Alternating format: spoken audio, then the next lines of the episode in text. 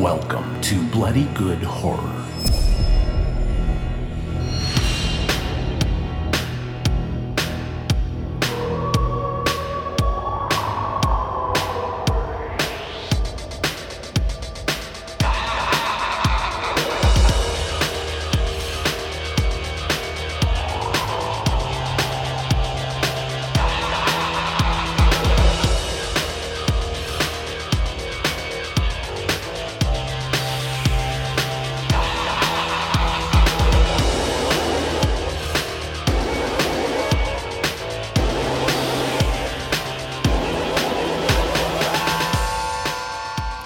Everybody, and welcome to another exciting episode of Bloody Good Horror. My name's Eric, and I'll be your host for this evening, where we will be reviewing for Women in Horror Month American Psycho, directed, of course, by the legendary Mary Harron.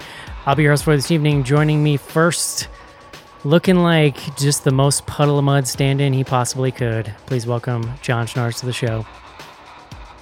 Hi, Eric. Hey, buddy. How's it going? John, how much back child support do you owe right now? I'm just curious. Oh, Joe. All of my children are still in this house with me, unfortunately. So, Next up Uh, on the show, her uh. baby was here earlier. I don't know if the baby's going to hang out for the show or not, but please welcome Cece. Um, hello. Hopefully not, although you can probably see her in the background. She's in the wings in case she needs to hop on and talk about, you know, cats being fed to ATMs or something. Next up on the show, with her first responder internet looking crystal clear, please welcome Sophie back to the show. Hey guys, good to be back. Awesome. Next up on the show from Indiana, please welcome Casey. Hello. And finally, looking like the brownie man from Chicago, Illinois, please welcome Joe to the show. you say brownie man? The brownie man? No, brawny, like the paper towels. Yeah. Yeah, it sounded like you said brownie. Cece, your your audio is hurting me. Joe, okay. It's Sophie, first of all, and that's now the second week in a row that you've done No. That's not the second week. Uh, maybe there was a week in between when it happened. Is my audio bad? Yes, Sophie, you were loud. That is what Joe's trying to say. Shit, I don't know what to do about that. This is my fight. your video is crystal clear, though. Yes. The Yes. video is great. Speak softer. Yes, I think that's the solution. I think it's the input. For the last episode of Women in Horror Month, let's spend the episode telling Cece to quiet down. or Sophie. Joe! Yeah, let's Oh keep my getting their God, names Joe. confused. Twice in one episode. Why? Wow. Holy shit. Joe, tell I got me, for the room love for of one per episode. for the love of God. the, the episode I was on without you, Joe called me CC. also. I, I mean, it does warm my heart that that I Joe know. I've missed. so I've much. missed my uh my brother sister relationship. For the love of God, Joe, please tell me what we are drinking tonight. Beer guts.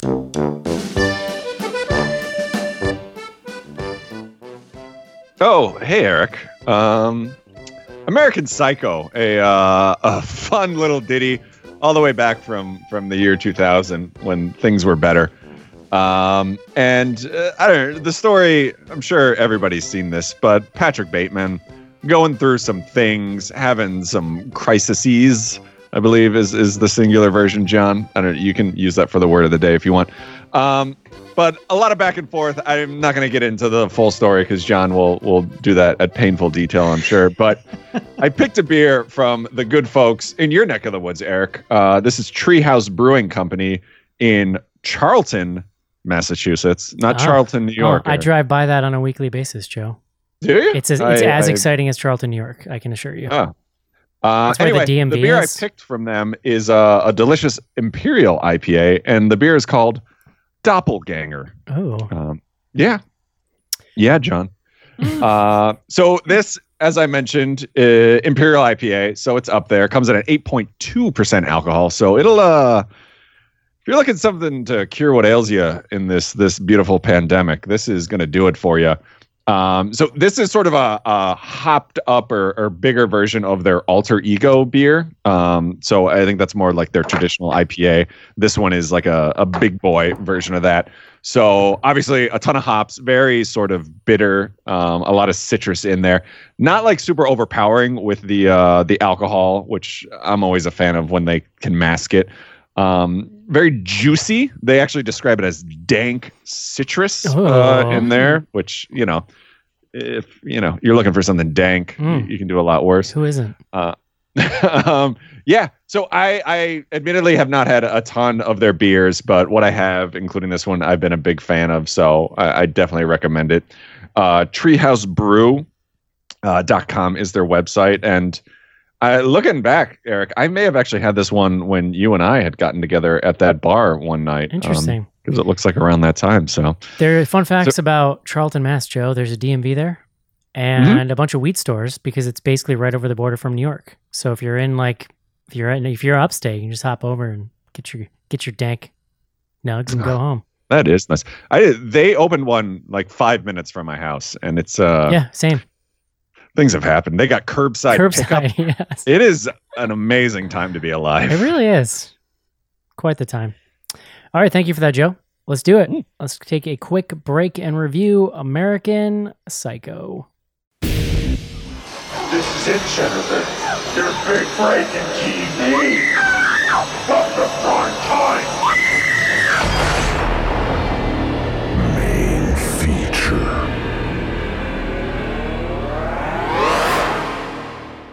And we're back. John Schnars. Eric. This is the last week in Women in Horror Month. It worked out pretty well. We did two new movies by some up and comers, and we did two uh, classics. This movie is 21 years old. You know what's crazy? I in my head thought this came out in like 1990, so it's blowing my mind that Joe. Oh. When Joe said 2000 earlier, I went and googled it. Turns out he's right, and that blew my mind. So, Well, yeah, that that is 20 years ago too. I mean, it's well, no, I don't know. believe me, I'm fucking well aware, John. Um, I'm afraid if you keep looking like this, you're not going to know words anymore. Mm. I'm, I mean, for It's real. it. I was thinking about this before. Like I was ready to make fun of John this entire episode about like the whole Manhattan thing, but like he lives in Maryland now. He looks like a deadbeat dad. Like the whole like aura is. When do you have to mail back your uh, Duke diploma, John? John, in the When does that summer, question: In the summer, are you going to start surfing? Uh, we don't. There's not really surf. I mean, I guess you could probably surf in parts of Maryland, but I don't live on the ocean. I live on a river. You can I could, surf like, on a river. I could like Even wakeboard. better, you could wakeboard, which actually goes perfect with this look you're cultivating. I could definitely. I think we have a wakeboard. I know actually. wakeboarding people, John. You would fit right in. Yeah, it's chill. They seem like they're, they're probably chill people. They so real chill. that's cool. that's cool. All right, John. Literally no idea where this is going, so please bring us the word of the day.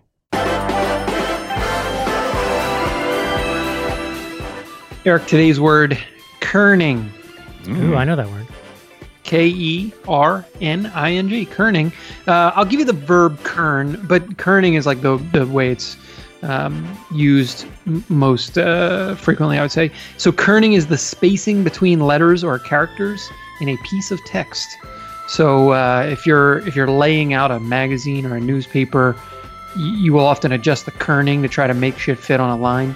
Um, I guess like you know when when you were uh, writing papers back in college and you had to get to five Right. pages, and it was like, well, I could maybe Triple increase the kerning here. spaced. Get those Yeah. margins nice and big. You know, Yeah, yeah.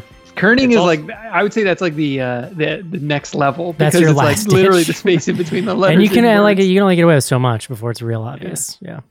I distinctly a major- remember. Oh, go ahead. I was going to say it's also a major uh, farming industry here in Indiana, kerning. kerning. I Owen distinctly Kernan. remember kerning being the answer to a question in one of my uh, tests in multimedia school, John. there you go. Uh, so kerning, um, it comes to us from the Latin cardo, meaning hinge, which then went to the French carn, or I don't know, you know, I never know how to pronounce the French, but uh, corner. So Hmm. C A R N E means corner in French, uh, and they think that's where kern came from. Fascinating. There what does go. that have to do with this movie, John?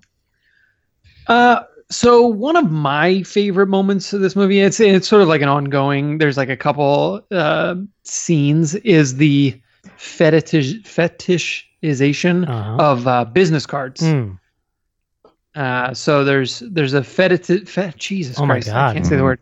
They, they are fetishizing. Fettuccine is the word you're looking for, Joe. Hey. Uh, they are they fetishize both the card stock and like the color of the card, but then the typeface and the font that they they each use, and and each card is sort of like more ridiculous than the last. I get. I Uh, mean, I, it's- I knew one of my favorite scenes. I knew the answer. I just I wanted you to finish your homework. That's all. So Oh, oh, there you go. All right, I looked you. up a bunch of typography words, and that was I felt like Kerning was like the the best. Yeah. I feel like they even mentioned the kerning, don't they? Or maybe Yeah, I'm they did. up in my head. Oh, did okay. thank you for that, Yeah. John. Tell me about American Psycho. um, American Psycho, as you mentioned, directed by Mary Harron. Um, 2000, uh, starring, I was going to say Patrick Bateman, uh, with Christian Bale. Um, it's funny how young he looks in this. like, I don't know. That was weird to me. Um, and same with like a bunch of other uh, uh, actors, actresses we'll talk about. But um, so yeah, 2000. Um, I mean, this is a famous book. Famous, I don't know, like as books go, I guess it's pretty famous. Bret Easton Ellis. I think the book was like 92, 93. Does anyone know the date on that? I don't have it in front of me. But, um, you know, and, and it's, uh, I would say the book, I've not read it. I think a couple of you guys had mentioned you read it. But um, I know, you know, I know a little bit about Ellis and like this is probably one of his biggest books. It's, it's definitely sort of a canonical subversive Yeah, he also wrote. Uh, he wrote Less Than Zero, and he. I don't know if it was a book or not, but that that was a thing in the 2000s. I was just talking about this book with someone uh, with James Van Der Beek. The hell was the name of that movie? Dawson's Art- Creek. There is a Blues. no. There's a movie with James Van Der Beek where he he is referenced as the younger brother to Patrick Bateman in the movie. I'm gonna look it up right now. Stand by. Was that uh, American Psycho 2? No, I think they made a. think it- I thought he also wrote a book um, with J- and that James Franco was in the movie for. Uh, well, he did. Didn't he write It's called it's called The Rules of Attraction. That was also a Bret Oh Easton no, never mind. film. Oh. Well, Oh. I didn't know he wrote that. Yes, based on the 1987 novel of the same name. In any event, we'll get to the novel. We'll get to we can uh, maybe you all can talk a little bit uh, about Ellis, but um, basic plot is uh, Christian Bale as Patrick Bateman. He is a um, Wall Street banker. He he works in mergers and acquisitions at I believe it's called Pierce and Pierce. Um, something it was something like that. Uh, and he is uh, he's like a clinical psychopath in that he and and we kind of get this from him very early in the film that he eff- effectively has like no emotions or has very like sort of limited range of emotions. Um and you know and so a lot of the film is about his own unwinding let's say or or gradual l- losing touch with reality um which we see as him becoming a, effectively a serial killer or or not even becoming because I think it's hinted at that he's like killed prior to the action of the film, but increasingly like increasing scenes of violence and derangement and I don't know depravity, I guess um, Mm. that culminate in I mean you know th- just like the craziest shit you can imagine, I guess I don't know. So, but there's not much else other than you know to the narratively you know there's other there's a lot of moving pieces but that's that's the arc that, of the Yeah, and it wasn't like a huge box office thing, but has become a huge cult favorite. I mean, I've I used to see it on cable all the time, which is crazy that it was just a movie that played on yeah cable. i i don't know how this is on cable like it's i guess you could do a like a pg-13 or maybe like an r-rated cut of this that's yeah, airable at like 10 p.m It's on a lot. cable but Yeah. it's pretty gruesome All right, John, really quick. I, ha- I have to do this before we talk about this movie. Can you tell me what happened to the hair in the middle of your chin? Like, where did it go? Hmm. Oh, it's Do there see? Do you see? it's there there's hair there Is it clear? It's Oh. clear. clear hair. Look, it's like that episode of Parks and Rec where Ron Swanson's mustache gets rubbed off. No, Where'd no. it go? I wish it would get rubbed off. That's great. Okay. Um, Oh just- no no no I no, no! Let's let's not move on yet. Uh, If I never had to shave it again, I'd be I'd be happy with that. That'd yeah. cool. hmm hmm Cool. I assume you haven't for the quarantine, John. Right? Isn't that how it's gotten? um, Cece, you said you had not. You said you had not read the book, right? What do you think of the movie? Correct. Um, so in college, I loved this movie. In revisiting it, I still enjoyed it, but now I'm just like, I didn't, I, I don't know that I knew what was going on or maybe how it finished in college, but I definitely don't know how it finished now. Um, despite the um, dog smashing that I had totally forgotten about, and the cat in the ATM, which like I feel like the cat in the ATM was a little less like intense, Well, but the cat's fine, um, right? Like the cat doesn't actually get hurt. well, that's true, I guess. But yeah, um, if you can get past that, um, and just you know, if you're feeling like you just want to feel how you do after you do a line of coke off of a bathroom stall, then yeah, it's still a good time. It's just nutty as shit. And um, I mean, Christian Bale is really good in it, and I really appreciate how unreliable of a narrator he is. Like, I, Mhm. it's a really well done film in that regard because, I mean, you, I mean, I don't know, like, it's it's nice to be be to something that like no one really knows what's going on. And I think that there's enough action happening that you're just like, I guess it doesn't matter because most of the time with un- unreliable narrators, we get kind of bored or, or the story is too slow. But I mean, this is a short film and it is bonkers the entire time. It's So- also like kind of Ellis's mo to make books that have very interesting ideas, but have to be kind of radically altered in order to be filmed. You know what I mean? So like, I think from Right. an adaptation standpoint, it's she does a really good job here. Uh, yeah, and I mean, I I, I was so I, I forgot how gruesome it was, and or I mean, I remember it being gruesome. I just didn't realize Yeah. how gruesome I had forgotten it was because there's not a moment that you're like, there's just blood exploding everywhere. mhm. Jojo. Uh, yeah, so I had read the book um, like shortly after the movie came out. So it's probably been about 20 years since I've actually read it. And like full disclosure, I, I don't remember a ton other than some, you know, pretty nasty scenes that aren't in the movie that that stick out to me. Um, but I don't know. I, I think I enjoy this just as much as I did the first time. Like I've always loved Bateman's performance in this, or um, Bale, uh, his performance in this movie. Like it's just so over the top and ridiculous and you know it, it's it always gets a chuckle out of me which is you know awful to say but you know here we are um I, I will say and it's funny because i've i've seen this movie you know maybe half a dozen times maybe even more and i always forget the ending and i always get confused by the ending and we were kind of talking about it over email like it's weird that the movie is so bananas that I've never even bothered to look up like what the ending is supposed to mean and never really cared.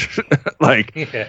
it, the movie, I think it's just it's almost like Army of Darkness in a way where it's just clips that end up getting like quoted by fans later on down the line, right? Like It's extremely scene- memorable and quotable. Like, all the way through. yeah and like each scene kind of has like its own like you could talk about each scene with like a, a group of friends you know uh, on its own um and it, it's very much like the type of movie that you would see on hbo in like the middle of the night and catch it halfway through and like end up watching or like have 20 minutes before you have to go out and this movie's on and you're going to watch it for 20 minutes and it doesn't really matter if you stop watching it halfway through right um so yeah, I don't know. It was interesting to go back and like really sit down and like pay attention to watch it versus just having it on in the Yeah. background.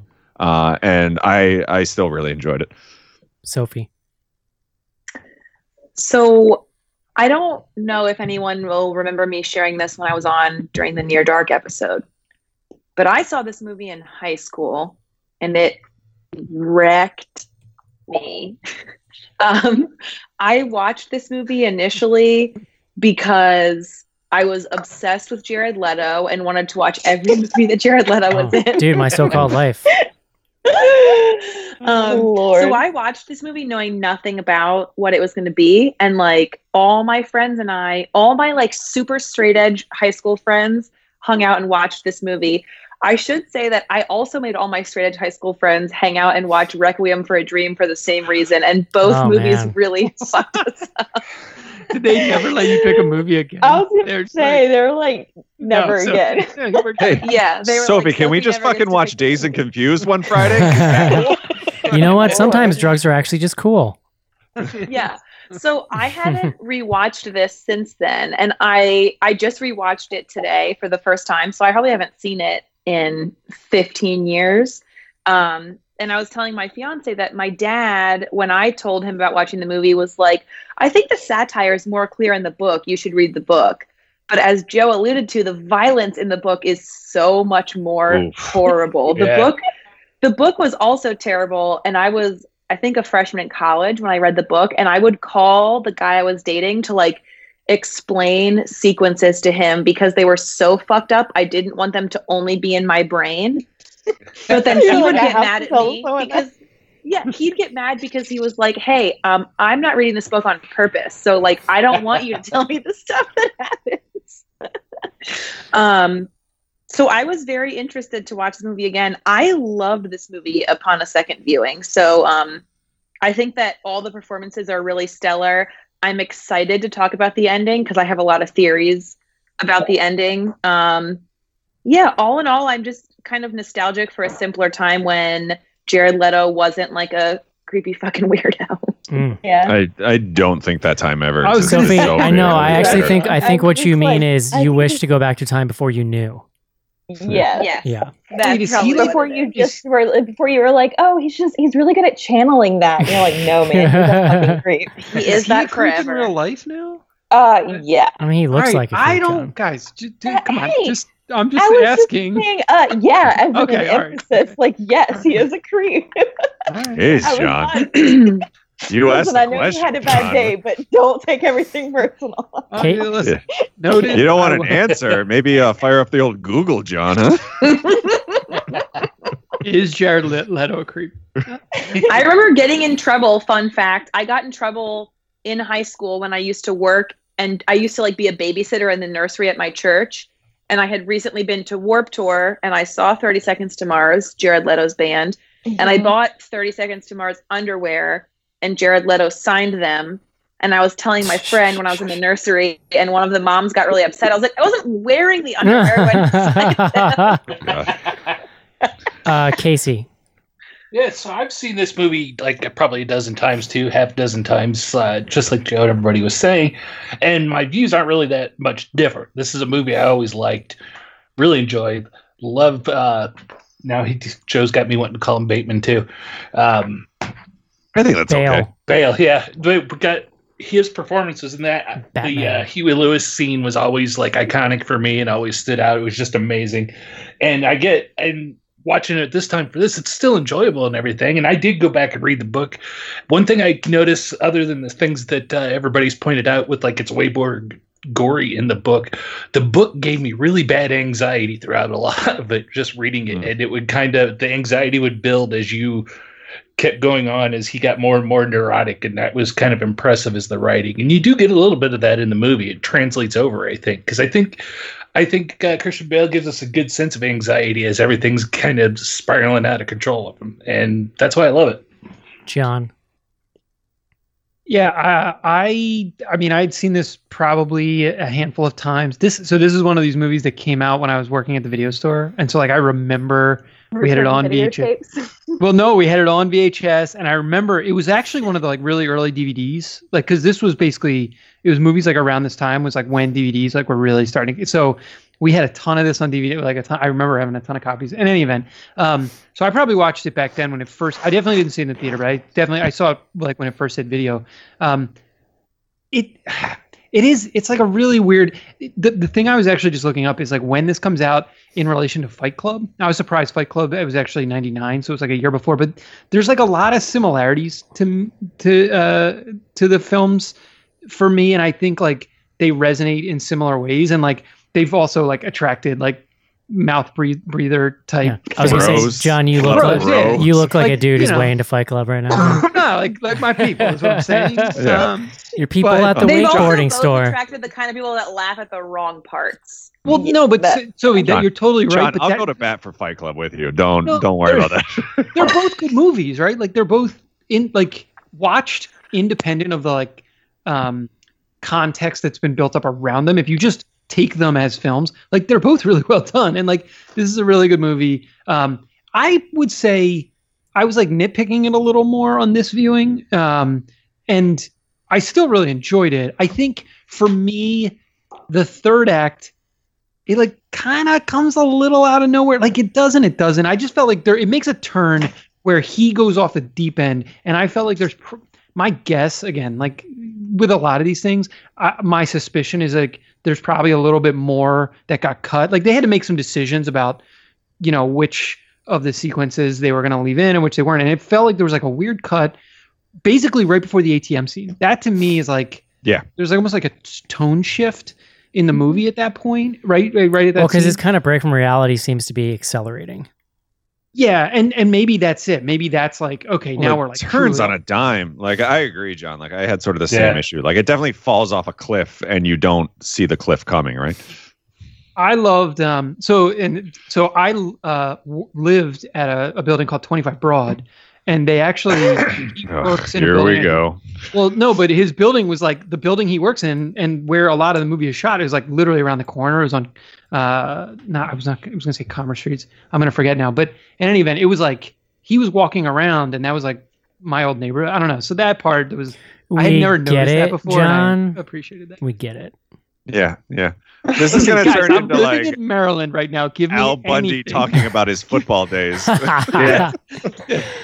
I, I lived there until the pandemic. I mean, it was not that long ago. I'm I aware. was a socialite. God damn it! I met your doorman, John. I'm aware. See, but no, that was a different building. But yeah, I That follow your story doorman right on there just- Instagram. justifies my text last night, John. Did you ever drop casually Ted Bundy quotes when you're meeting people in New York? Um, no. Is that all your thoughts, John?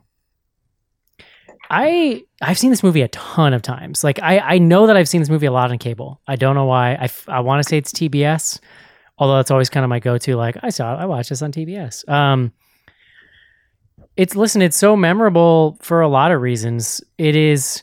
If you think about the time it came out, horror was really trying to refine its identity again, and this is not a time that's thought of as having a lot of great horror films, but the thing is that the things that do stand out are really unique because it were it was people in studios just seeing what sticked and kind of trying to think outside of the box. And I think this is a really great example of that. I think that I actually think that the um satire, I mean, I don't know, maybe it's something that benefits as you get older or like the time period you view it in, but the satire feels pretty strong to me it's just so ridiculous all of these conversations about like i like one of my favorite threads is the one guy like the obsession with having um reservations at like the the right restaurant like yeah. it's not just any restaurant it's yeah. got to be the right one and there's that one guy at the end it comes o- like it's just increasingly he's agitated throughout the movie about reservations and then he has this brilliant line at the end where he's like i'm not even hungry i just don't feel right that we don't have reservations somewhere. I just feel a lot better if we had a Yeah. reservation. It's great. and think like like Bale just gives an all time performance in this movie. He is so he's probably a nut job. Like I mean honestly, like if you're gonna if you're You this the- good the real in real life, like if you're this good at acting like this, there's there's something going on. But I think you're kind of soft selling it, John. I mean, he, he's full on describing what it's like to be a psychopath. Like he's talking about he has no human emotions except, like I think he says, greed or Dis- something else like anger, and disgust. He says yeah, disgust and something else. yeah. and like he talks about basically like putting on a mask or like putting on this like human suit and he's trying to act human, right?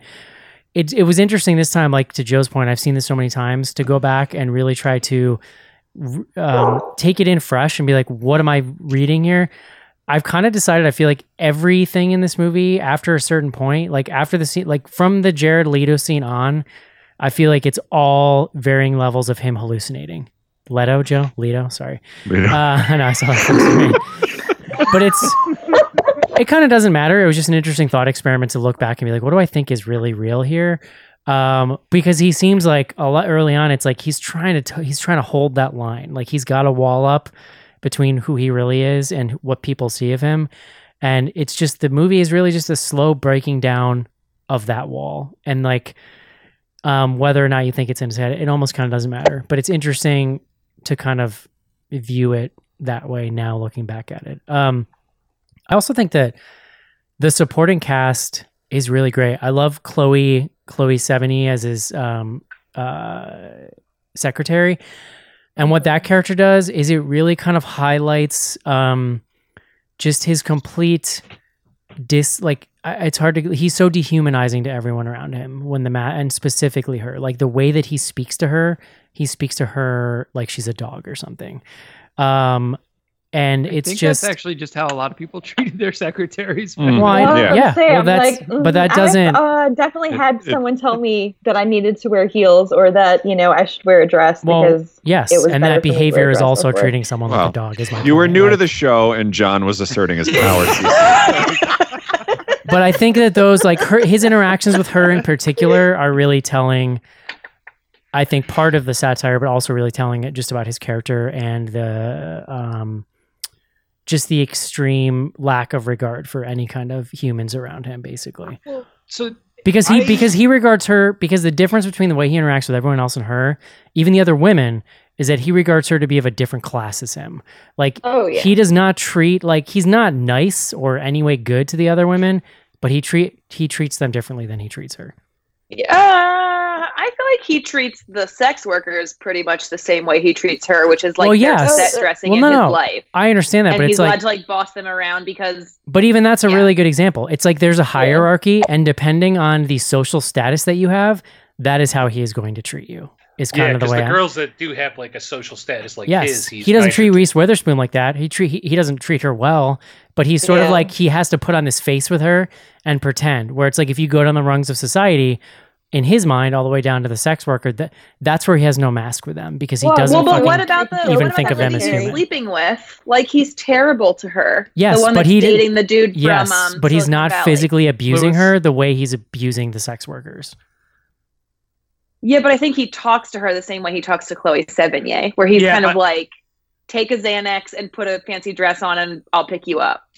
Well, I got the impression too that he thought she was like that girl was to him was lower than some of the other Than girls Reese that were in that class because she was doped out Yeah. or dr- on Yeah. Valium a lot and stuff. So she was even further beneath him.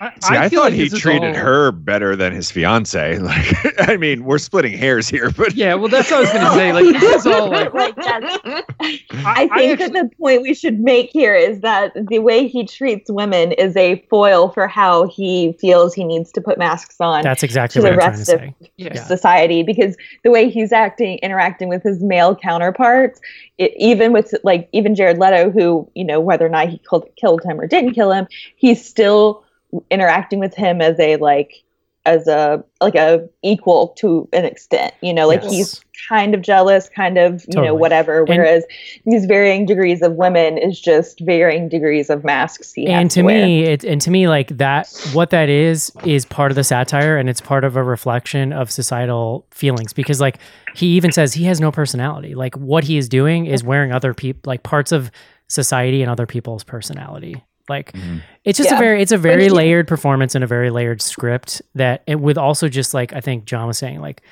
one of the most batshit crazy vibes you've ever seen in a movie and that's what i think makes it so memorable. I I didn't realize how much I enjoyed the like splits of his person well his lack of personality like when he's interacting with people and he does drop the mask and he's like like when he's at the bar and he like says the super jacked up stuff to the um bartender while she you know because she tells him that it's a cash bar now and that he can't use tickets and so when she's making the drink like he's talking in the mirror about how he's gonna like skin her alive and stuff and i was just like i missed how um how cutting that was yeah when i the first Well, and there's also like it. when he he's he does the same thing with the um uh, dry cleaner lady.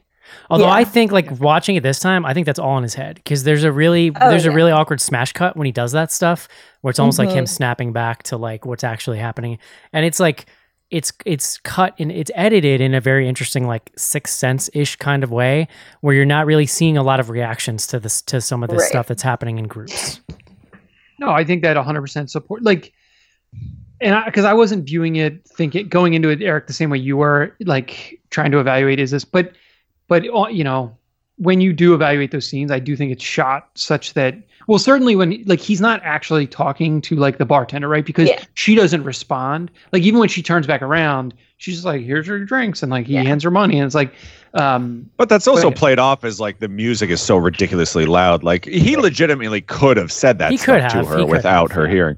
yeah, Yeah. Yeah, but the way it's shot, like he's staring, he's making direct eye contact with himself With while yeah. he says it. Yeah, which like is what for me is like it feels like he's just saying it in his head. What I no, but it's the, and that's the play on i'm sorry the the interaction with his character in mirrors throughout this whole movie is Mm, yes is really interesting in terms of like him wearing a mask and like when he sees himself versus how he thinks everyone else sees My them. favorite is the cab where we see him in a shot through the back and like he's behind frosted glass. So it's like you can't see his face and it's like he's not he's like a Mhm. ghost basically in that scene. It's really cool. you mean He could be like any white dude.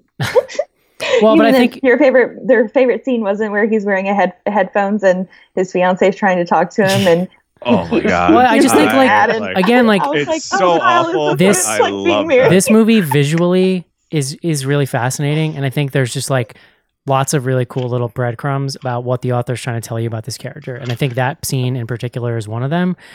Because another thread I picked up on that I've never really thought about is the fact that no one knows who this motherfucker is that he works like Right. everybody- Always everybody like calls him by a different name. And i started halfway through the movie feeling like is is patrick bateman like an alter ego for someone else? Yeah, yeah, like it's the not psy- the real psychopath inside of someone else and that's why nobody actually knows who he is. I don't know it's just Yeah. that and like that scene where you can't see his face it just made me feel like it's all part of the metaphor that like he is Yeah. nothing he is nothing he's just reflecting back other people to try to act like a human basically Well, and I think and I think that's a, a really great point to make because when you know that's kind of solidified that after he quote unquote kills Jared Leto's character, um, Paul Allen, he starts going by. He keeps telling the like he tells the prostitutes to call him Paul Allen. He tells the girl who he's like sleeping with to come over, and that she's at Paul Allen's house. So like it's really interesting that even his own lawyer doesn't see like he calls him Harris yeah and then calls Patrick Bateman a dork, and you're just like, Oh you're my god! what, like, so good. like, and that scene too, like, that's what's so funny, or I thought was one of the funniest parts because this whole time you have a character who is like trying so hard to be everybody else, and Mhm. the most damning comment about him is like that dude's such a dork like that's not i Yeah. mean it's not even derogatory it's just like you're so lame i don't even recognize you or like you know think of you in my sphere so um thinking of patrick bateman as like an alter ego character is really well and there's is i think a really good way to look at it There's part of Bale's performance too that almost like actually the dork thing kind of makes sense because it's like he feels like he is trying more than everyone else. yeah, like oh, he yeah. is sort of act play acting or something.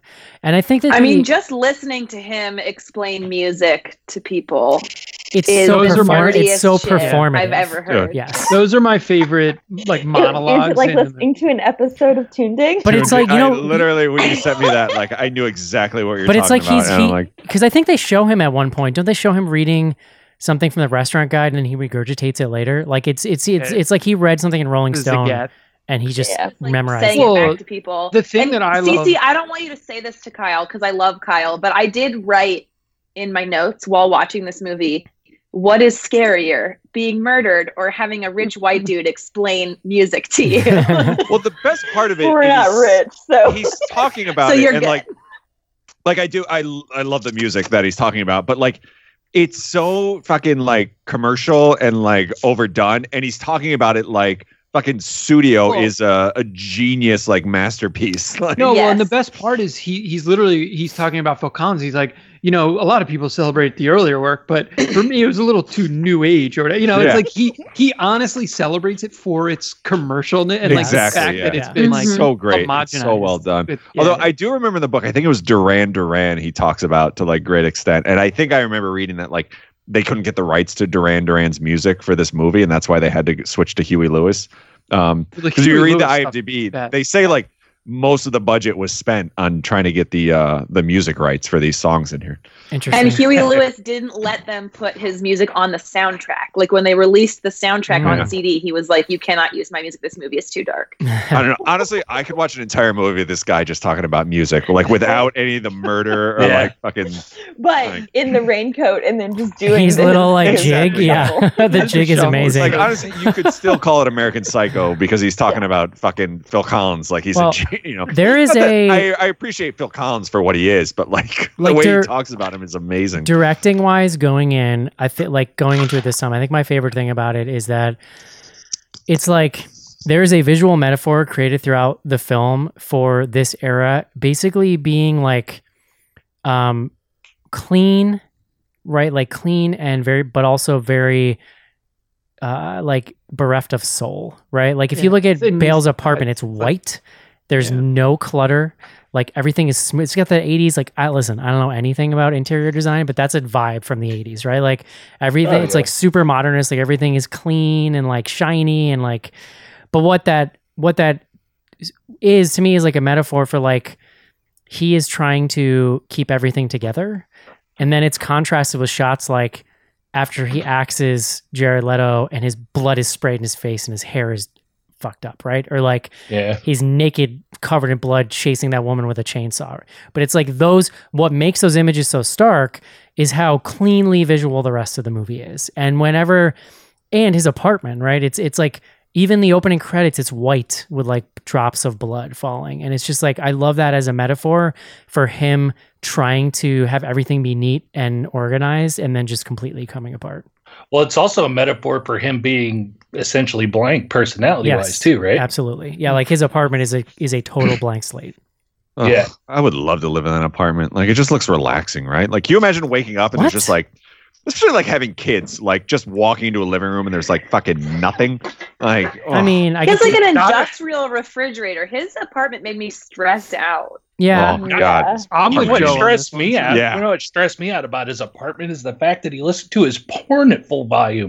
with on the Yeah. phone again, on the phone the making fucking dream. Like so i think i I could blare porn in this room right now and have no repercussions. I would be doing it 24 seven. the you're a psycho the most disturbing part in this movie to me it's a it's a, it's this small little scene where he is working out and watching the texas chainsaw massacre and he's like doing crunches and he's making this awful grunting noise and he's covered in sweat and it's the scene in the texas chainsaw massacre where she's just screaming bloody murder Well, it's the very end. It's like she. Yeah. The sound he's Oh making my is God. very It's porny. I thought What is he that was watching porn like him exercising sounds like a lady in porn. Who, who, it's Yeah. like it's like Yeah. he's yeah it's awful that sound I don't. I was wild. when he was calling to get a reservation when the other porn was on, and it was that was giving me anxiety because it's like it's so loud. He's like calling someone on the phone. It was- Totally. yeah.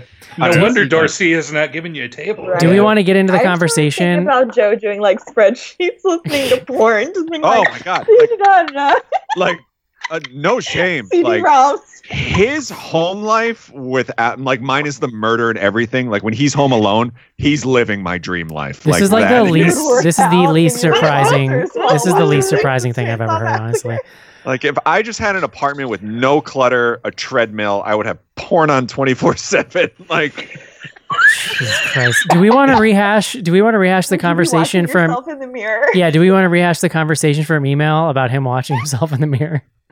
I mean, I mean, we can. I I just said that I had a boyfriend who did that constantly, and it was as fun as those. Are you sure he was look. It watching himself, Not fun though? at all. A hundred percent. was he was Crazy. He was only watching himself? Because that's fucking weird. Is he, like, Yes, flexing? was making the Patrick Bateman faces. Stop it. See, but like, was he Why like? Hold on, we gotta up? find out. That's We have to like. Are you I it. would wait? Are you all doubting Cece's experience that No, like listen, I've I also just- what had I'm sex with saying men is- that were like, No. I'm the best part of this. No, I'm trying to get more. I could I'm trying. Listen, I'm trying to get If more. I'm interrupting, I can leave. I'm trying to get more details as to what she's describing here. I, exactly. I want to understand the mechanics because Yes. I don't like even just being like, "Hey, can we get a mirror?" No, like I just I can't imagine. No. I'm listening. I'm okay with the know. mirror, but I'm not looking at myself. that had a mirror on the outside of the wardrobe and it would happen and i like at first i thought it was an accident and then it kept happening that we kept being positioned right in front of it and not for like the ambiance of the whole thing it was specifically to make eye contact with himself Yeah. See, that's Ah, fucked that's up. bad. You you dated an American psycho. uh, yeah Yeah. I mean, I understand. Not I very understand long have sneaking you, a. but I understand sneaking a peek. Like, hey, check that out. But yeah, you don't want to sit there and check. Keep you know, keep going. Like, Keep did he say things in like the way of like, "Oh, you're so good," in like the phrases where like, I don't know if he's talking about himself or not. Like, oh Can my god, a- you're so get a great at this. a Was gif of Casey Hewitt- saying, I mean, I understand being like sneaking a peek. I'm just saying. You, know, Uh, it's- you find yourself there. You can look just to see how you're performing. I don't know. it was I- not a peak it was a, it was like full blown like just Eye oh, do I contact. need to be here? Yeah, like I don't, I don't need this. That's weird. That's- for the whole Anyone that's show. not This even like a small you. amount ashamed of themselves, like has like serious fucking issues. Oh, okay, Joe. All right, Well, Joe. You want to get into that conversation, Joe? I was All right, actually Joe, are we like five say, seconds away from getting into your childhood? Patrick Bateman in this movie looked fantastic. He sure Oh, did. Ah, I mean- yeah. I mean, Adonis. I think I said it over email. Like if I look like that, I probably would look at myself too. right. Well, I, I I- will say that I'm not dating Christian Bale as Patrick Bateman, so I, I don't know that you know. Question, It CC. During that this, did he kiss his biceps while this was happening? I don't know. There were several times that I was like, I just can't, I can't do this. should, should I leave? Or do you wanna- I need I need you all to know that um, I was reading in the trivia that when they shot this movie, uh, in the sequence where Christian Bale chases the sex worker with a chainsaw, the entire process of shooting that sequence, he was like perfectly content to hang out wearing just a sock over his dick. Of Like, course, because he's a They'd nut like, job. Everybody hang out for like take thirty. We need to like do some shit, and he'd be like, "I'm good. I don't need a robe. I'm just gonna Again, hang out." Like, you saw him, right? Like I would. no, totally I'm not mad too. at it. No, yeah. That's like a Red Hot I- Chili I don't Peppers know. move. Recently, Now there's a controversial opinion. Like, not all women are into butts, which is weird to me. It's a nice Christian butt. Bale's butt It's a nice butt. is a Bale has a goddamn nice treasure. Yeah. Yeah. Yeah. Damn.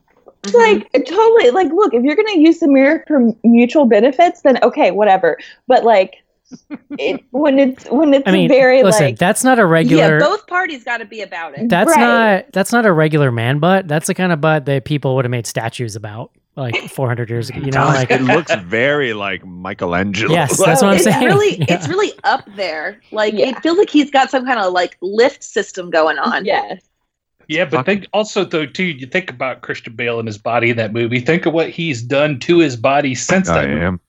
yeah, No, he's very. Me- I mean, he's very method. Yeah. Yeah. Yes. yeah but he I was mean, doing crunches for basically the entire length of Texas Chainsaw Massacre. right Yeah. That's what we can true. I guess Um, I like how he goes, he- just he- I like the- butt look like that I like the dead-eyed way that he goes. I'm up to a thousand now. like Yeah. it's it's just a it's it's it's really a and it's an amazing movie. I think it's it's but it's also very difficult. Like John, you brought up the point over email that it's it's intentional that they put you and and because because Ellis does this in his books because I've read some of Less Than Zero. Like he he puts you in people's positions that like you don't really want to be in. Like it's uncomfortable to be in. It's kind of the Yeah. point. It's what makes this, I think, such a in some ways the first time you see it like harrowing movie because you're like, oh my god, like there is no respite because even the characters around him, like there's nobody in this movie really you want to spend time with except maybe Willem Dafoe and his confusingly large penis. No, well, the, there's uh the the point I made over email, and I think Joe, you you pushed back a little bit, but it's like I said there was no characters in the movie, and like maybe that's not exactly the right way to frame it, but I think Eric, what you're hitting on is sort of the same thing that I was trying to say. It's very alienating. Like I actually do like other than Patrick Bateman, there's not a character in this movie that There's has no an cipher. arc, right? Right. Like like Chloe Sevigny, I guess like she kind of gets an arc. I but mean, not may- honestly really. though, maybe it's the point though that like how Well, no, no. alienating this kind of society is. I mm-hmm. I think it's hundred percent the point. No, and but but the point you were making is like it, that I hundred percent agree with is that like it is it makes it a difficult movie. It makes it like alienating. Now the fact that it's so graphic and and gory and like salacious, you know, it's titillating. Like there's a lot of mm. ways you could describe it, but like I think that's the genius that Harron brings to this is like it's both alienating, but then she gives you like the sex scene that's like 10 minutes long with him in the mirror and like it's like this threesome thing it's like it's it's borderline a porn film right like they i mean i think they're like borrowing from some of the same things you're even seeing in that scene that he's watching earlier um i don't know it's there's a lot going on here you know and Mm. and i think it it that is kind of the comment that she's trying to make with the movie Well, I think it's kind Yeah. of what we talked about at the top, or, or at least I did. Like, this movie lends itself so well for like just a random like HBO stumble upon like halfway through, right? Which is why Yeah. I think we all kind of talked about how the ending maybe falls apart a little bit, or you know, John, you definitely talked about like where that last scene, specifically when you get to like the ATM, like all of a sudden like it, it falls apart a little bit. But like, who gives a shit, right? Because like the movie is really just blocks of like weirdness. It's like Grandma's Boy, right? Like, Yeah. there's not really a story here other than like shit happening, you know? The story is Well, and his I think- descent into madness, basically. Yeah, and I mean uh, the upon the second or I guess most recent viewing and like kind of stepping away from it, like yes, it's batshit, but and does fall apart. But I do think like what we're kind of saying is there's all these there's these tiny like vignettes, and that's really all we're getting. Like Yep. we just get these like like this is a moment where he's trying this. This is a moment where he thinks he's doing this, and like it's never you don't get a whole person you don't get a whole character you don't get a whole plot because you know he's the, the plot essentially mirrors how he is as a as a being which is Yep. incomplete and kind of vapid and just bonkers Yeah. yeah So, Sophie, what's your fucked up scene from the book that did not make it into the movie? So my fucked up scene from the book, and I like I can't express enough. I was saying this to my fiance, like I have a very bad memory of books and TV and movies. Like once it's been a year or two, if I haven't seen it more than once, it's probably going to be largely gone. I vividly remember reading American Psycho at the gym in college. I think I was on the elliptical or the treadmill, like something too active to be reading this like horrible book. um, and reading the scene where Patrick Bateman goes to the zoo and he's in the polar bear exhibit and he sees a kid with his mom, like a four year old child, uh-huh. Yeah. and he lures him over with a candy bar and then stabs him to death, hides his dying body behind a trash can, and then watches people. Re- like watches with glee as people find this like toddler that's bleeding out and I just like got off the treadmill, left the gym, called my boyfriend, and he was like, "Yeah, I chose to not read this book, so I would prefer you don't put this shit in my head." But like that that scene in that that scene in the book is like so vivid for me and will never go away. I probably don't remember anything else besides that scene, but that's that's super duper dark like i Yeah. there's a reason Oh, that wasn't in the movie John, it's the one that sticks out to me is he builds in the book, and there's no way they could ever put this in the movie. He builds like pretty much. Remember the movie Witches, uh, Yeah, where yeah. they build like the little hamster tubes for the hamster to go all around. Yes. He builds that, but for a rat, and the tube eventually leads into a sex worker. Yeah, Yeah. That's Like, the one I was going to talk about. that's the one that has always stuck with me. Like 20 years, Wow. like I can't shake that. yeah. jesus It's not, christ it's not well, great. it's funny. Like, so Cece mentioned the the dog sequence. Um, it's the most graphic thing in this movie, and like I had forgotten about it completely. It's You rough. yeah.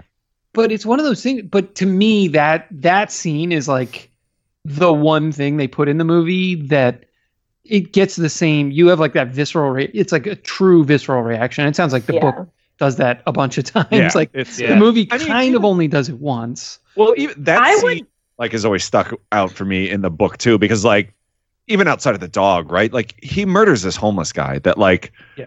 you could say, and not that I agree with this, but like everybody that he interacts with and like murders, like maybe there's a little bit of justification, right? But like obviously not. But like the homeless guy, well, what I'm Are saying you is the saying homeless sex workers deserve to be murdered? what I'm saying is in his head, he probably has some Yes. sort of He, justification there, he right? has some. I, I see what you're versus he literally just walks by this homeless guy and murders him right like it's so like there's no there's no like build up there's no nothing right like he just kind of leans over and stabs this guy and like that whole scene and then like stomps the dog and it's like that is like the most probably troubling scene in the entire movie The- the so I would I'll- actually like. I'm not at all saying that that scene is not horrific because it is. I would say that the scene in this movie that I find the most troubling, well, I should say it's two, is like first when the two sex workers leave his apartment and they're both like covered in bruises Oh. and cut up, and he's just like yeah. handing them money while they try to leave. But like the scene that I remembered most from this movie when I watched it in high school that like still was absolutely traumatizing to me as an adult is when he has his friend uh, Elizabeth, who's actually played by Guinevere Turner, who wrote the movie, wrote the screenplay. Um, and he has the same sex worker from before, and he's under the sheets, and all of a sudden, all this blood comes Oh, out, and blood. he comes out with his face covered in blood, and she's screaming. i mean that is whole second scene the the thing like the hardest part for me in that one is when he is convincing the sex worker to come back in the car right because right. You've Yeah. seen the Oh, fallout yeah. from the first one and you know it's awful and you know and she like had to she go to the said emergency. Yeah. she said she had to go to the she's like- emergency room yeah, she said she's gonna gonna have have to to get surgery. surgery but still he like lures her in and you're like oh fuck like it is heartbreaking like it's Yeah. it's rough to watch Yeah. Uh, I will say back to the homeless uh, scene. This movie is super white, which I like didn't really realize. Like, and it's that scene like kind of threw it into like a little bit of relief. Like, it's the only black character. I mean, he's not. I mean, it's like character. He's like generous. It's the Yeah. only black actor in the movie. I think. Like, I don't know. That was a little weird to me. Like, it. it I it hadn't registered. Like, but now. well well john you said you lived in that neighborhood right like let's I mean, The I will say that um, True. Patrick Bateman is a lot more explicitly racist in the book. Like I think that Well, comes up a lot more, and they just kind of left and it I mean, in there- the. There were a couple of like I didn't catch it the first time around, but like there's a couple of things that he says like in the movie that are I mean, not like completely like I mean, it's not like he says the N word, but like he says a few things that you're like, I, I didn't remember him being like I didn't remember it being explicit that he was racist, but like they say, I mean, it's very obvious that they're trying to allude to that in the movie, and mm-hmm. you know, because I think he says something about like some music, and he's like, "Well, I don't listen to that because it's too black," and you're like, Huey "What? Huey sorry. Lewis sings. Oh, yeah. black. That's yeah great. i mean it's not the least bit surprising right for the character Oh, i'm of like course. Sure. Yeah. So what else guys I actually had a thought, which like I don't know. This is sort of uh, tangential, but towards the end of the movie, like all the guys are talking about um, girls with good personalities and what constitutes yeah. a girl with a good personality. Oof, I don't that seems know brutal to How listen many to. of you read Gone Girl? But like that Mm-hmm. segment is basically the cool girl speech from Gone Girl, and I just like the idea that like there is this embedded idea culturally that like to be a cool girl you have to just like be down for whatever the guys want to do and you have to like Yeah. be willing to do anything they want sexually but not be open about it. And I, the whole time i was Mhm. like i wonder if gillian flynn was like influenced by this because it's basically the same thing. Sophie are we friends on goodreads? Like i feel like we have a lot of overlap here. So I recently got rid of Goodreads because Google and Amazon are terrible countries, and I moved over to Storygraph, which is a startup that's black owned that like you can export your Goodreads data. Oh, awesome. i didn't know that So if you want to move, Yeah. if you feel like moving to Storygraph, we can be friends over there. Storygraph. I will absolutely love jump on that. I recently started ordering from a black-owned sex shop on uh, online, so Hell I'm very yeah. woke myself. I feel link. great about that, and I have questions. Excuse me? about Overking. Send me Overkink the is link. the uh, yeah. Overking. to the black That's Overking. awesome. Yeah. Yeah. Do they have Joe? Do they have mirrors? I'm Joe, I'm gonna- Joe, I'm gonna Sean need you to only buys his mirrors at sex shops. Joe, I'm gonna need you to forward me a receipt if you could, so I can check it out. I'm just curious. A receipt? Like no, a- I'm not sending you like the a receipt. shopping I list. want to know your receipt. I just want the website. Overkink. I'm gonna tell you, they're great. Like it's they're wonderful. They it's weird because like literally you have to pay through like PayPal and like the shipping you can tell like somebody hand packed it and everything, but like their prices are great and their stuff is top notch. you know, notch. some people pay extra to have it hand packed, Joe. yeah. like Patrick Bateman. Okay. Now I'm trying. Maybe we can get a sponsorship. Maybe I was going to say, the if the next Overkink episode. people want to get in touch with us about I mean, Adam and Eve sponsors so much. I'm down to have somebody else uh, sponsor some stuff. I just feel like their stuff is so overpriced and Yeah. like their whole like it's just bullshit. I'm telling you, Overkink, it's the way to go.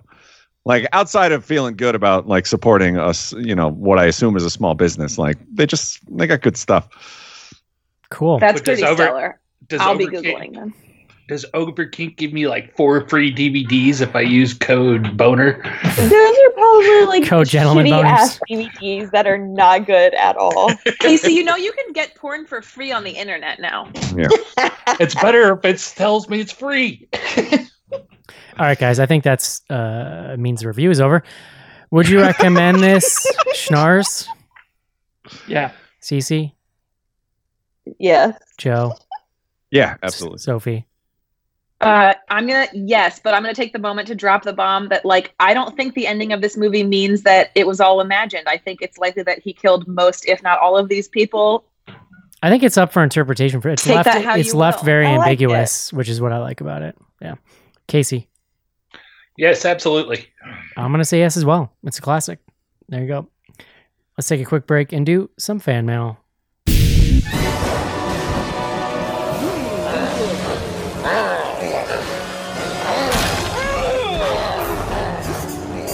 Nasty weather got your little monsters uptight. Make it a blockbuster night. Blockbuster has something for everyone. Even the fussiest little beasts settle down to enjoy Blockbuster.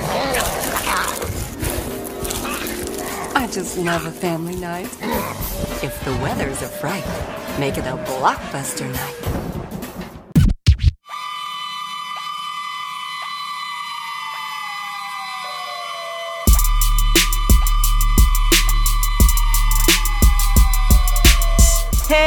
Lisa Zane from Nightmare on Elm Street, and you are listening to Bloody Good Horror.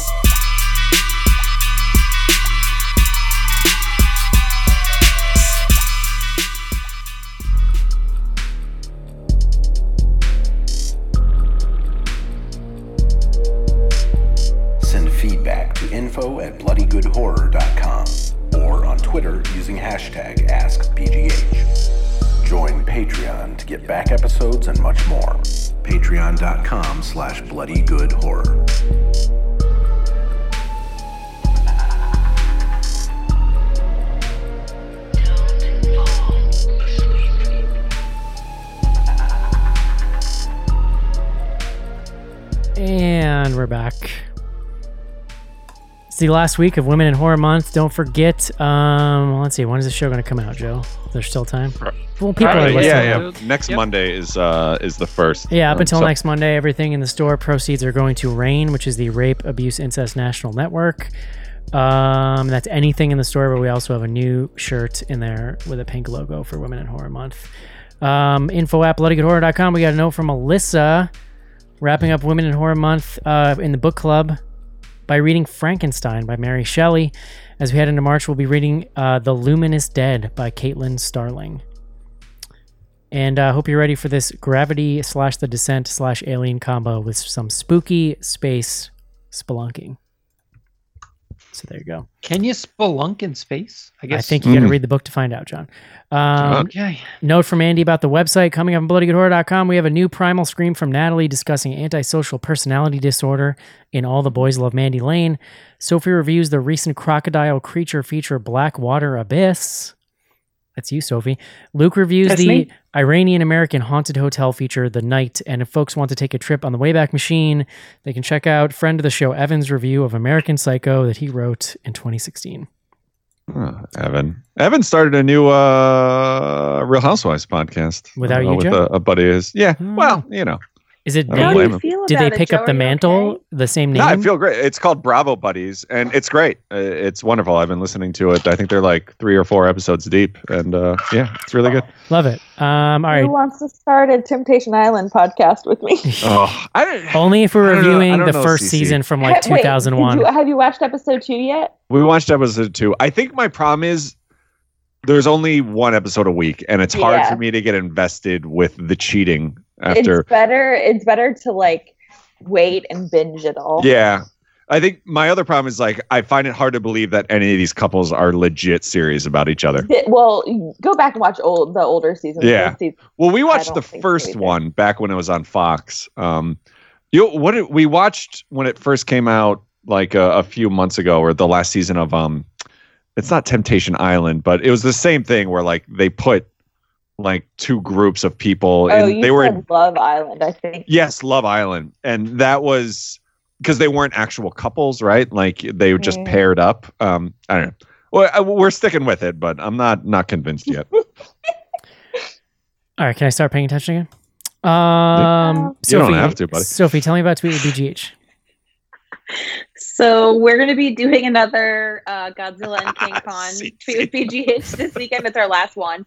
So Saturday the 27th at 7 p.m. Eastern, we're going to be watching the original King Kong versus Godzilla from 1963. So if you have any interest in either of those properties, you will want to join because uh, dear friend Andrew has like an encyclopedic knowledge of both franchises, and That's it's a real great. treat to tweet with him. Yeah.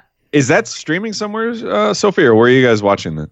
That is a great question that I haven't Googled yet, Joe. All right, because I literally I love those movies, and like that's one of my favorites. Like I don't know nearly as much as Andrew, but like those movies are are my youth, and I feel like that's a good one for the the youngest Charnews, uh, who's nine years old now, to to maybe jump in. Um, By the end of this recording, I will tell you where it's streaming. Perfect. CC, I apologize. I'm over here distracted by this sex toy website that Joe sent. It's not just sex toys. There's there's Well, everything. well, There's what I'm like. lingerie and other Uh, stuff. There's lube. I don't know, Joe. I'm looking at the Diablo here. It looks pretty hardcore. Um, there is so I don't want to get in too much detail, but like you know, Christmas came around and I was looking Yeah. for something for the wife, and like there's things out there that like I didn't realize existed anymore, and know, uh, it's crazy. we are Anymore. Well, like- did you buy her so- like no, I'm sorry, not anymore, but like. I don't know, like dildos. Like, how much more can you do with dildos? A lot, and then apparently. I discovered, oh, they've advanced in dildos Yeah. since the did you rabbit. buy, Like, did you buy her a. Tracy's dog yet, Joe? I don't know what that is. Um, what's a Tracy's dog? What is? Dog is a dildo. Yeah, but is it like a rabbit or is it? Because I mean, I would like you to. I'll send it in the chat. Yeah. There was a lady who wrote an Amazon review where she literally was like, "I plugged this in. I've never squirted. I squirted. I was Whoa. dehydrated. I had a back cramp for five days." Whoa! Tracy's Wow. dog. Whoa! yeah, Google Google the Amazon reviews. Joe. I I'm am just gonna turning throw that out there. red. Hey, um, CC. Oh, uh, uh, Sophie, Wait, no, I have to hear what Joe has to say. I'm so sorry. Yes. I'm looking at pictures and I may have. okay. I can neither deny nor confirm, but we may have three dogs in this house now. I've never been so proud in my entire life, and I had nothing to do with it. I'm just so happy. um, hey, uh, CC, you had a thing you wanted to plug. I like Eric trying to get this Um, back I on had a track. thing I wanted to plug. I don't know that Good segue. that's the segue we should go with here, but Oh yeah, no, I'm actually Um, familiar with this thing too. Moving on. Um, yes. Well, since it's coming out, since the show will be coming out on Friday, I think it'll be too late. But um, I am giving my first uh, graduate symposium presentation on Friday. So if you've already pre-registered, I'm very excited and I thank you. And um, yeah, I'll see you all there. Yeah, a rare chance for uh, BGH fans to check out Academic CC. Yeah, It's kind of cool. You'll hear my you'll hear my work voice. So check that out. All right, Joe. Nothing in fan mail. What do we got on Twitter? Uh, so before we get on Twitter, I should say I've recently delved into TikToks. Oh, that's right. You Oh, started a. TikTok. I forgot. so far, so far, it's literally Cece and uh, Erica from formerly of Night of the Living podcast keeping me afloat. But if you enjoy our Tuesday interactions on Instagram and want to see that in video form, like BG Horror TikTok, uh, I just I need something to pass the time. So please, just just go on there and and work with me here. Um, but Twitter, we're on Twitter at BG Horror. Uh, we post up the hashtag AskBGH every week. Uh, we got a we got a gaggle here. First up from Donnie Davis. Have the hosts considered revisiting older movies on the show, like Fright Night or Howling?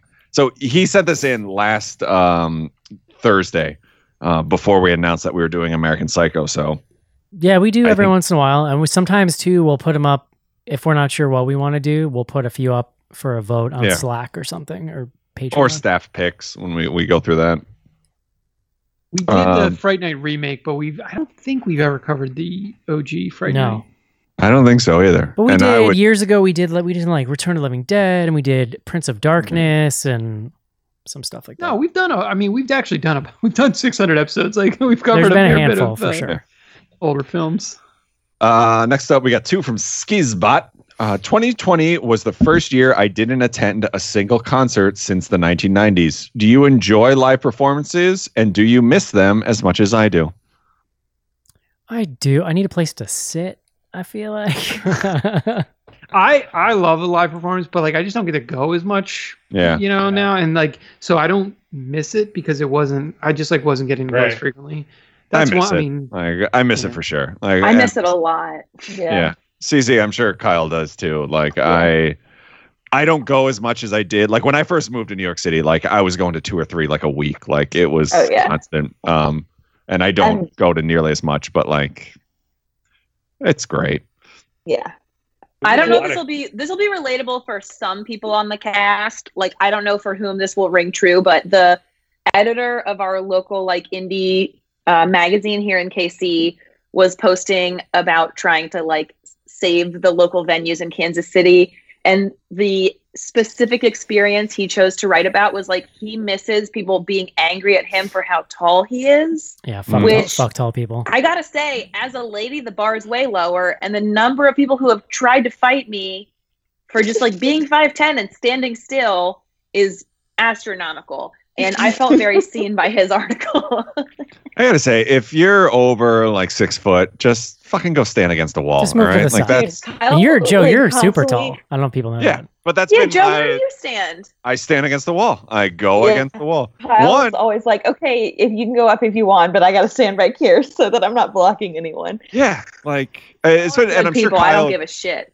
Kyle goes to the same sort of places I do, where it's like just a small bar, like Yeah. you know, and there's like maybe a hundred people tops. Like you don't need to get up close. Like nobody needs. To. Okay, to. but what about at a music festival, Joe? I physically I got am in the middle. I was physically in the middle of a couple who was fighting at a Tom Petty concert about how my friends and I were too tall to be in front of them. And I was like, we are 200 yards back from the stage. Like, stand somewhere else if you're angry about how tall I am. Well, Tom also by Petty VIP, festival bitch. Like. Tom Petty was stellar. Thank you very much. I've actually seen Tom Petty live. I I'm have not- too. It's pretty awesome. Uh, one more from Skizbot. What would be your quirky little quirky uh, little introduction story if you were ever a contestant on Jeopardy? I have a horror Mm. podcast. I, I assume for most of us that we've Right. been on a fucking horror Right. podcast for Yeah. Devil Escape. And then, uh, well, I oh, I was just about to say uh. Alex, but I guess not. I had Uh, to try to buy it for myself for the symposium, and I made Kyle do it because I was like, "This is the most awkward thing I've ever had to do." Wow.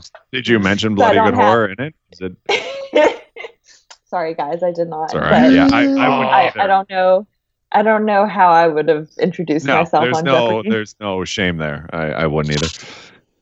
Uh, all right. Next up from Dos Ex Manatee, Renee, my, my one and only fan. If you were going to axe murder someone, which album would you throw on as a soundtrack? Hmm. Probably some. I don't know. I'm uh, a pretty big Huey Lewis fan, so I probably some Goblin really set the mood. You know. Mm. I'm gonna sound like the fucking art snob here, but there's this band Shellac, and they have this song called "A Prayer to God," and it is hands down the best like revenge your significant other cheated you on murder them song ever imagined. Um, Kyle really likes them, but you know what else is a really good revenge song is um, "Widows," uh, "Young Widows," and uh, it's called "Kerosene Girl." Oh, A really good one. Yes, and too. also very like art snob. Uh, yeah, very answer. art snob. I'm telling you, look it up. Shellac, "A Prayer to God." I It'll think I would go full American Psycho and just play like Backstreet Boys or some shit and talk about I want you the back. Boys are or it's gonna be, or NSYNC, so it's gonna be me. yeah, or Bye Bye Bye would be great. Oh, that's a little too on the nose, I would say. But Cry me river. What is too on the nose? I can do what I want when I'm murdering. that's true. That- I do like You're the idea of like these like weird pop songs that like you know like fucking Rebecca Black Friday like just murder to that like yeah, yeah. If you want to Um, leave a lasting would also be impression. I mean, if you, if we're talking and discussing the songs, why we're getting ready to kill, and you want to go with something crazy like Emmet Otter's Jug Band Christmas song or something like that, just to make them wonder what the hell's going on. yakety sax. Exactly.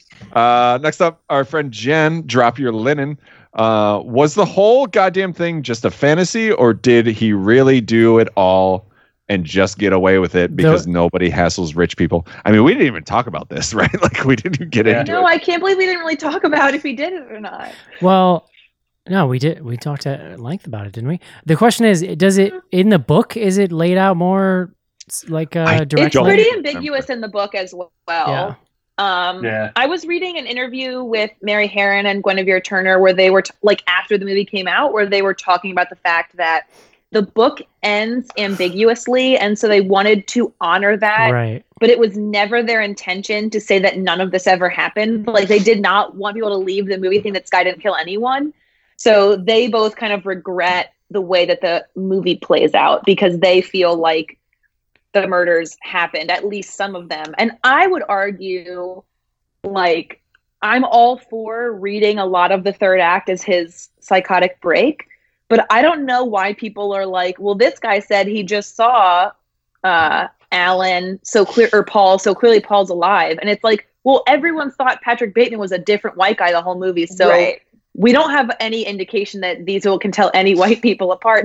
This same Right. attorney didn't recognize Christian Bale, who is his client. So, like, why do we believe him when he's like, I just saw Paul Allen? well, That's that's tough. That's that how is- I feel about it. Yeah, Willem Dafoe. Like you assume he's the only person who's had dinner. Like there's, it's not like there's some other. Joe, you, you know, brought up uh, a cool like behind the scenes thing too over email that she had Dafoe. She shot it three different ways and with three different directions. Like one, act like he's not a suspect. Two, act like you're unsure, and three, act like you're suspicious of him. And then like you can tell in those scenes Yeah. that she's mixing takes, like in in literally Yeah. just cut to Yeah, cut. for sure. Like I think I even mentioned like I almost wish I didn't know that because now it's Yeah. all I can see when watching those. It's really scenes. cool. Yeah. Although I think Uh, there's an interesting conversation to be had about like maybe Willem Dafoe is the part that's in his head. Yeah, maybe. Uh, side note: the last two Twitter questions. I just realized I was supposed to go see Shellac live uh, the night like everything went into quarantine, and I ended up Wow. not going because I was terrified. Someone's Uh, life was probably saved that night, Jeff. Yeah. Uh, all right, softly sightings two. Uh, how old were you when you first watched American Psycho? In the rewatch, are you shocked to see the 2021 level of narcissism displayed in the 1987 world? There, um, they used to be caricatures when the movie came out in 2000, but now I have to deal with people like this. Sans Well, murder. It's the fascinating thing about 2021 is I feel like for a multitude of reasons, uh, the people paying attention are all like, if they weren't already, a lot more familiar with like narcissistic cues, and it's it's like it's a continuum. Like you know, you get narcissism, and then it's like sociopathy, and then psychopath, right? So like, Yeah. it is kind of crazy how some of those behaviors seem like No, for I mean sure. they still seem insane, but it's like, oh, I'm familiar with this. I feel like I've seen this somewhere else.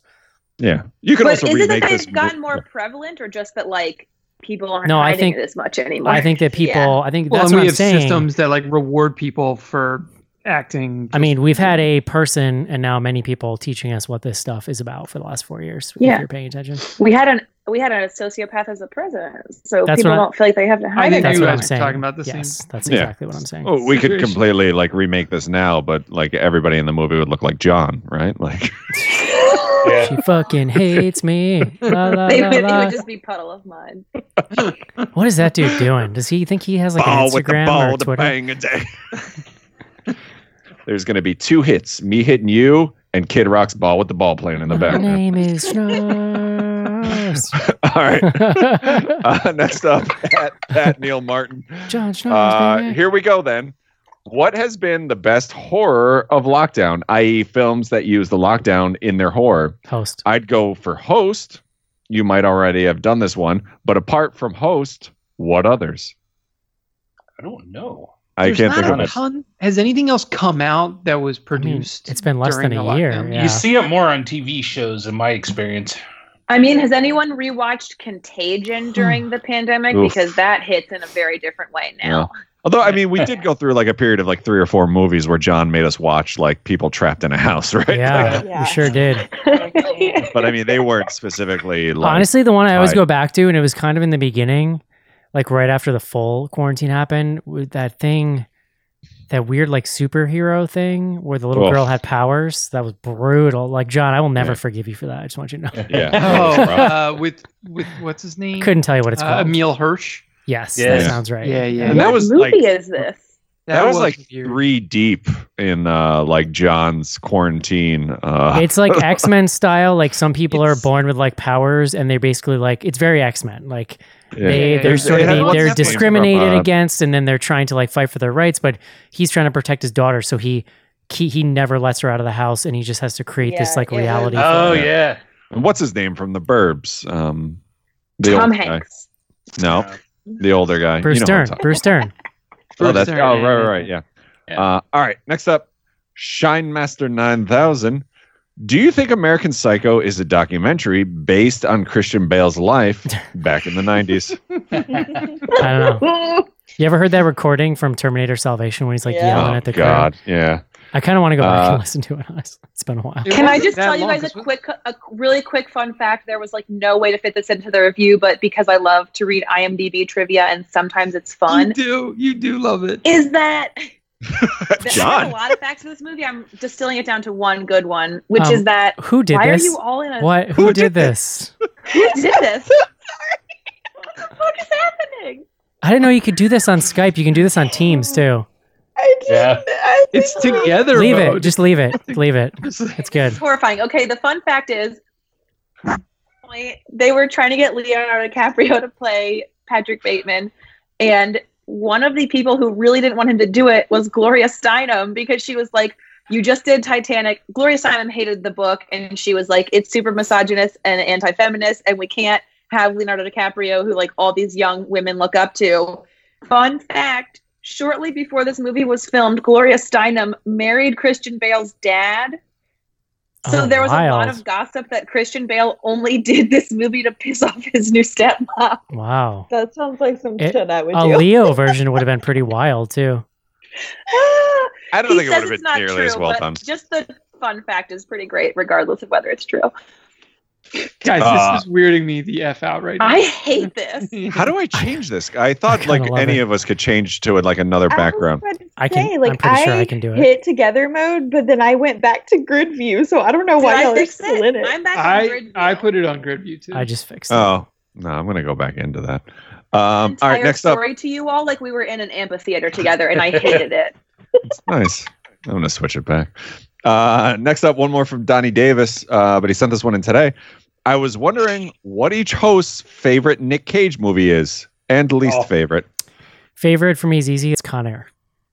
Mm. I yes, love Con Air, but also Con Willy Air. Wonderland now. Yeah, we gotta watch that that. yet. Gotta I watch haven't God, seen it either. It's Yeah, so we gotta do that for the show. I don't I'll go National Treasure then- for favorite. Oh, Really? No, no, I'm sorry. Yeah. leaving Las Vegas uh, would be my Oh. favorite. I don't, Raising Arizona. Yeah, raising Yes. Arizona is the right answer. That's yeah. My second favorite is The Rock. I have a very specific Cage thing that I like, Well, and it's I those love The cheesy Rock, too, '90s action movies. I'm with you, Eric. Like, I honestly, I have no problem with the guy. I do not get like the infatuation and love for him. Like, that's kind of spurred. Like, what I love about years. going back to stuff like The Rock and um, Con Air is that Air. People didn't know who, what he was like back then. Like maybe he, oh, he's an eccentric actor, but he was trying. They were trying to make this dude like a huge action star.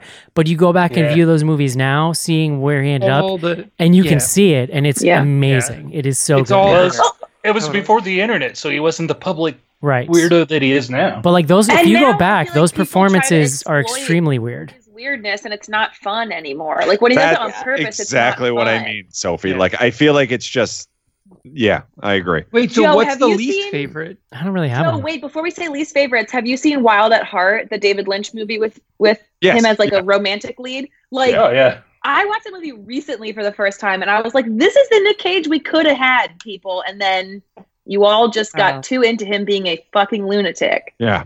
David Lynch. You know, he The brings out the best bees, in lot of man. It was. He's Uh, so good in that movie. Yeah. Does anyone have a least favorite? Well, the uh, the Wicker Man remake. Maybe Bad Lieutenant. Yeah. It's pretty it's, bad. It's yeah. really bad. Like it's, It's- kind yeah. of it's kind of incredible. Like because it's not the movie's actually not that bad for like it's like a normal movie, uh, but when it goes south, it's like Yeah. Yeah. But that is that unbelievable. almost like fun bad. I don't know if you've ever seen um what is it, the Bad Lieutenant Port of New Orleans See, or whatever. I love actually that really one. like that movie. Yeah. Seriously? Yeah. It's like unwatchable. Like Oh, it's no. awful. Yeah. No, see, I love I'm I'm movie. there for that movie for sure. Yeah. See, I yeah, think my least favorite Nick Cage movie is Mom and Dad. Ooh, yeah, I I, agree Yeah, that you. wasn't great. I We was did it on the show. that. Yeah, we did it. Yeah. I was okay Um, with that way. He had that period of I owe the IRS money where he was making anything that came across his desk. That's when you get into the real bad ones. Yeah, yeah. I mean, those National Treasure movies are a lot of fun. Like Oh, I honestly. love I those. watched them a lot. Yes. Yeah. I agree. Uh, all right, that's it for Twitter. We are on Instagram also at Bloody Good Horror. Uh, every Tuesday. these, We got to crank Yeah. these out. Yeah. We only got I like got a baby crying. We got to go. Uh, we posted up questions on Tuesday. You can send in stupid, blah, blah, blah, whatever. Uh, first up, briefly describe your face care regimen. 50 bucks, Eric says Dr. Bronner's and witch hazel. Wait, is this the person that doesn't use the form, Joe? Sure is. Okay, because I mean, she's cheating because she actually knows that answer. Um, I do use witch hazel, yeah. Although I don't. Do I? I use. I don't really use Dr. Bronner's. No. Witch Do you wash good. your face though? I do. Yeah. I use soap, whatever's in the. No, I, use, I do like. no. Well, I get out. Of the, I wash it in the shower, and then I get out, and then I put witch hazel on. We have the Cetaphil Gentle Wash. Do you know? You guys know the Cetaphil? Mhm. I don't even know if it's. I swear to God, it's mostly water. It's like I think it's mostly Is it- water in there. It's soap bad? I use the same to wash my face that I do my genitals in the shower. I'm just like, Well, I It's probably too dry for your face, but Yeah. I don't know, Sophie. I mean, I'm 43. I think it's, I think it's going all right. I use a Trader. I use the Um, Trader I Joe's like have body a wash. hemp oil um, that I put on my face before I put on my lotion. Hemp oil, sick, bro. uh, yeah. What are, Nice. Casey, what are you using? Like a chore boy or uh, like Brillo pad? No, I No, know. I'm what, I using know. Dr. Squatch, thanks. I know. I know what Casey's using because he's talked about getting Doctor Squatch for Christmas. Yeah. I like see those. I want to try because the description of the products. I'm like, oh, that sounds cool. Those are the worst commercials that have ever been filmed. They make me angry, and I refuse to give those people money because of those commercials. Oh, Doctor Squatch. I get them on Oh, YouTube. know it's a, it's a it's like a YouTube thing, so it's probably whatever the algorithm is. But they're like, Oh. I'm sick. You're sick of these soaps. Get your man soap. Smell like trees and bar. And it's like it's the fucking it's the worst marketing ever. Yeah. I It know. is the worst marketing, but if you do try and try their pine tar soap, it's pretty nice.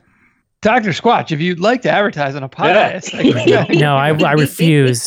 Fuck Doctor Squatch. no, no, no. I'm not uh, over don't- kink. I don't even think he's a doctor, their- John. I could Yeah. be their spokesperson. Come on.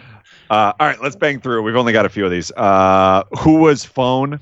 Uh, w- we've done that one before. um, here's one. Why have you not reviewed The Dark and The Wicked yet? It's Uh, creepy AF. Um, I've heard. I apparently it's supposed to be very good, but it doesn't come out till tomorrow. There's only so I so think many weeks in the year. it's- I thought it was on Shudder. Is it not on My Shudder? guy. It comes out on Shudder tomorrow, or Oh, sorry, okay. on Friday. It might have been. There might have been a VOD release actually then. But yeah. Yeah. Uh, I'm watching Hellfest. I won't remember this movie tomorrow. Most recent favorite comedy. Uh, Deb and Yeah. Or Oh my god. what is Barbara that? Star. Barb and Star. Oh, Oh, I haven't Casey, that hundred yet. percent Oh, right. shit. Yep.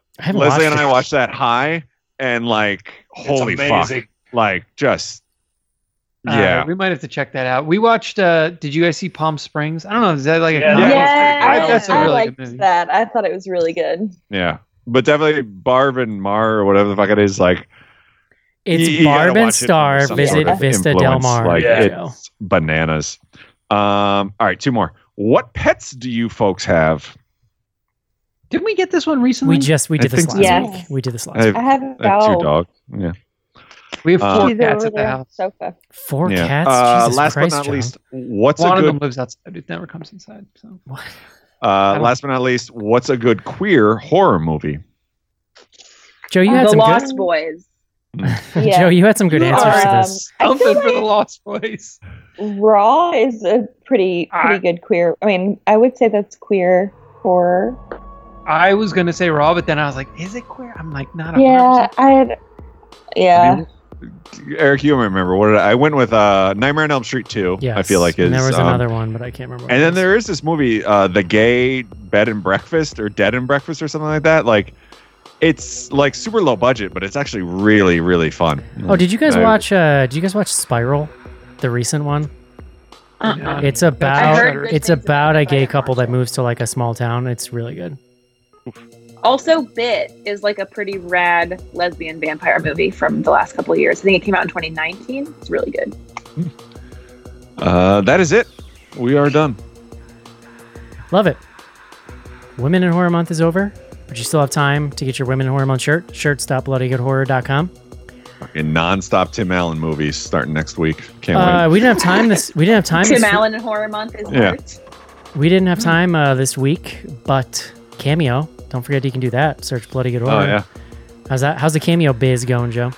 Uh, I still I got my one buddy Patrick who's sending in weekly recounts of uh, Salt Lake City uh, Real Housewives, but Love other it. than that, we've we've died down. A All bit. right. Well, let's uh, let's let's first of all let's get Joe some cameos. Second of all, let's make it a back let's up. let's make a date to check back in with Cameo next week. Yeah, and Um, TikTok uh, at BG Horror. Just fill up my time. I, I got a lot of time. Joe folks. needs yeah, Joe needs uh, uh, attention and admiration. Can you guys help him Yeah, out? and? Overkink, if you're listening, like I'm here for you. yeah.